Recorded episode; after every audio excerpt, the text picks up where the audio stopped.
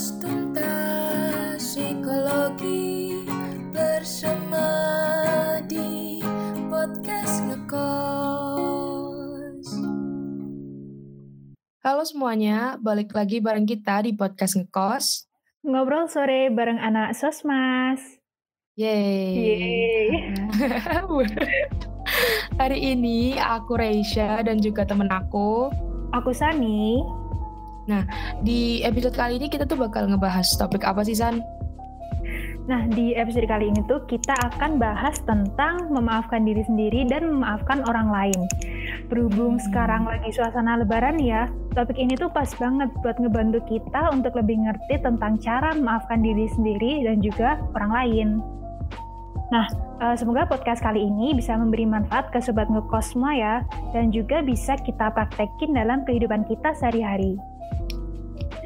Nah, bener banget topiknya itu dibahas di momen yang pas. Kan kayak sekarang juga lebaran gitu kan, momennya bermaaf-maafan sama orang lain dan juga diri kita sendiri gitu kan. Nah, mungkin enaknya nih San, kita pertama bahas tentang memaafkan diri dulu kali ya. Soalnya kan kalau misal untuk berdamai dengan orang lain, eh, mungkin alangkah lebih baiknya itu kita juga bisa berdamai dengan diri terlebih dahulu gitu. Iya bener banget, kita tuh harus bisa maafin diri kita dahulu. Dalam hidup ini tuh pasti kita pernah gak sih ngerasain suatu masalah yang berdampak pada diri kita, yang bisa bikin kita berubah, baik untuk sementara waktu maupun untuk jangka waktu yang lama. Nah, masalah tersebut tuh bisa datang dari mana aja, dari luar maupun dari dalam, sebagai bentuk akibat dari perbuatan kita maupun hal-hal yang di luar kendali kita. Nah, heeh, dalam mengatasi masalah tiap individu kan juga berbeda-beda ya. Ada yang mampu mengatasi masalahnya dengan baik, tapi ya nggak jarang juga ada yang sulit untuk menemukan solusi atau mengatasi masalahnya gitu. Nah, yang sulit ini itu cenderung kadang terkungkung sama masalahnya itu. Nah, dan juga mereka tuh juga bisa kayak menyalahkan diri mereka sendiri atas masalah yang terjadi. Padahal ya masalah juga terjadi bukan hanya karena diri mereka gitu atau mungkin masalahnya juga nggak terjadi karena diri mereka Bener banget, misalnya tuh kayak individu yang nyalahin diri sendiri atas kegagalan yang terjadi pada mereka. Kegagalan atas meraih sesuatu yang mereka atau kita inginkan sebelumnya, kegagalan yang belum bisa kita terima dalam diri kita. Nah, hal ini tuh bisa nimbulin perasaan gak nyaman dalam diri. Kita jadi menekan diri kita, menyalahkan diri kita atas masalah yang terjadi, yang mana hal ini tuh bisa berdampak pada munculnya pikiran negatif. Kita jadi pesimis, nggak produktif dalam melakukan kegiatan sehari-hari, terlebih juga hubungan interpersonal kita tuh bisa jadi terganggu. Nah, maka dari itu, berdamai dengan diri sendiri itu perlu. Kita harus bisa dan harus mencoba untuk memaafkan diri kita sendiri sebelum memaafkan orang lain. Karena ya, manusia itu nggak jauh dari yang namanya masalah. Masalah hadir dalam hidup untuk membuat hidup kita lebih bervariasi, menambah pengalaman kehidupan kita yang mana bisa mengasah diri kita untuk lebih berani. Kita akan jadi lebih aware dengan masalah yang akan datang di kemudian hari. Oke, I see. Jadi emang penting banget gitu ya buat bisa memaafkan diri kita terlebih dahulu. Supaya kita juga bisa berdamai dengan diri sendiri gitu kan. Nah, tapi San sebenarnya ada nggak sih kayak tahap atau proses dalam memaafkan diri sendiri yang baik tuh gimana gitu. Soalnya kan kadang ada gitu yang udah nyoba buat maafin diri sendiri, tapi ya ujung-ujungnya balik lagi gitu. Ujungnya tetap nyalahin diri kita atau diri sendiri gitu loh. Nah, namanya proses memaafkan itu ya pasti membutuhkan waktu, memerlukan kerja keras, dan juga niat yang kuat. Memaafkan diri sendiri itu bisa dicapai ketika kita menyadari bahwa kita itu nggak sempurna, dan kita bahwa kita itu bisa gagal dalam menciptakan suatu ideal self bagi diri kita sendiri.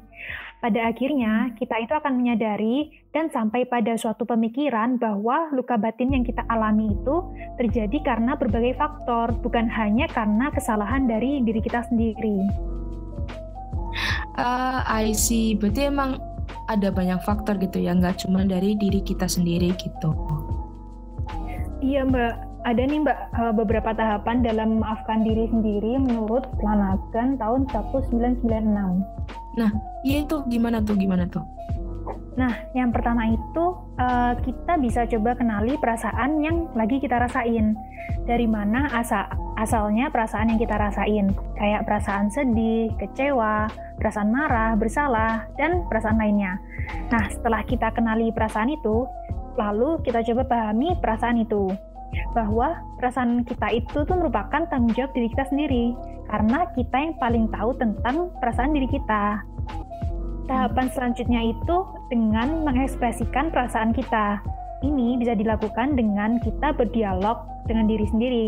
Istilahnya kayak berkontemplasi gitu. Kayak kita ngebahas perasaan negatif mm -hmm. yang ada dalam diri kita, lalu menemukan solusi yang tepat. Nah, tahapan selanjutnya itu dengan menciptakan kembali citra diri kita yang baru. Kita yakin bahwa kita nggak selamanya akan berada dalam masalah itu, bahwa kita bisa mengubah keadaan diri kita menjadi lebih positif, dan menjadikan masa lalu sebagai pelajaran hidup yang membuat kita lebih berorientasi pada masa depan. Oh, jadi gitu. Tapi ya benar sih, emang kalau misal kita mau memaafkan diri kita, ya juga perlu kerja keras dan juga niat yang kuat. Karena kalau nggak dari diri kita sendiri ya nggak bakal selesai-selesai juga. Nah, memaafkan diri sendiri itu juga bisa jadi kunci gitu ya sebenarnya buat kita bisa memaafkan dan juga berdamai dengan orang lain karena untuk menyelesaikan masalah yang di luar kendali kita, kita juga harus selesai dulu nih sama yang ada di internal kita. Iya tuh, tapi kadang kita udah bisa nih memaafkan diri kita. Tapi kalau buat memaafkan orang lain masih agak susah entah karena luka atau kejadian yang terlalu membekas atau emang diri kita yang sulit untuk memaafkan orang lain.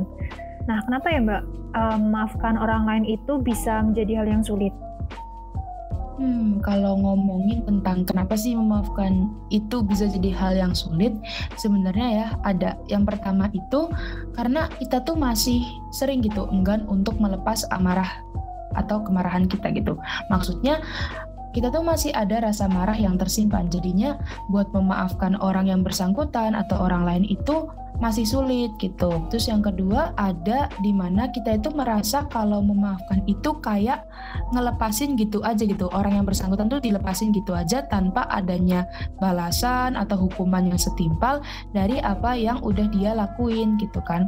Apalagi kalau yang bersangkutan itu belum ada itikat baik untuk meminta maaf. Padahal sebenarnya permintaan maaf itu punya peran yang penting dalam memaafkan orang lain. Nah, yang terakhir ada di mana kita itu masih berharap kalau orang yang menyakiti kita itu juga dapat merasakan apa yang kita rasakan gitu. Maksudnya ya kalau misal dia udah ngelakuin gitu ke aku ya dia ya juga harus ngerasain apa yang aku rasain gitu. Biar setimpal.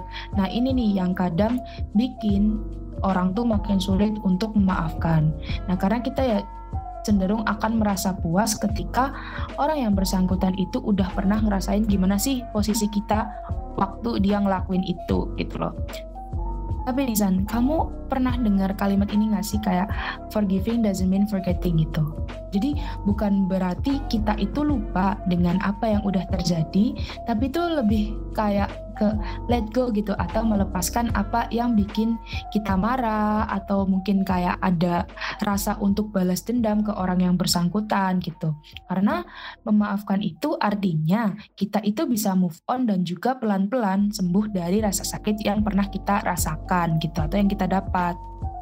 Oh iya bener mbak, aku juga pernah denger sih kalimat itu. Bukan berarti kita tuh melupakan ya, tapi kayak kita tuh pelan-pelan healing dari rasa sakit itu.